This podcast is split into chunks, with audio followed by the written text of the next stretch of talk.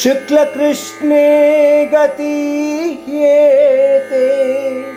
जगतः शाश्वती मते एकया यत्यनावृत्तिम्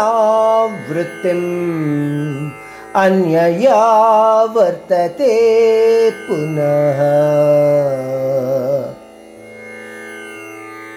ఈ శ్లోకంలో ముందు చెప్పుకున్న రెండు శ్లోకాల గురించి మరికొంత వివరణ పరమాత్ముడు శ్రీకృష్ణుడు అర్జునుడికి ఇవ్వదలుచుకున్నాడు. ఈ ఉత్తరాయణ శుక్లపక్షము మరియు దక్షిణాయన కృష్ణ పక్షాలను దేవయాన మరియు పితృయాన మార్గాలుగా కూడా చెప్పుకుంటారు.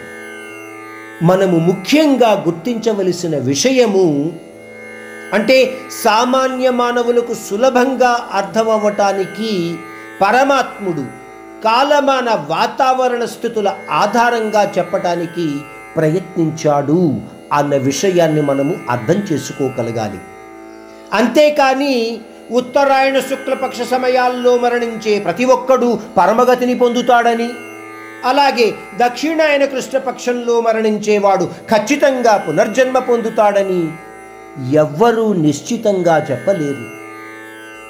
మనము అర్థం చేసుకోవడానికి ప్రయత్నము చేస్తే అర్థమయ్యేదేమిటంటే జ్ఞానయోగులు ప్రకాశమయమైన జ్ఞాన మార్గం ద్వారా పరబ్రహ్మ ప్రాప్తిని పొందితే అజ్ఞానంతో నిండి ఉన్న మానవులు సకామ కర్మల ద్వారా సుఖదుఖపరమైన పునర్జన్మను పొందుతారు. సంక్షిప్తంగా చెప్పుకుంటే దేవయాన మార్గం ద్వారా పరబ్రహ్మ ప్రాప్తిని పొందితే పితృయాన మార్గం ద్వారా పునర్జన్మను పొందుతారు.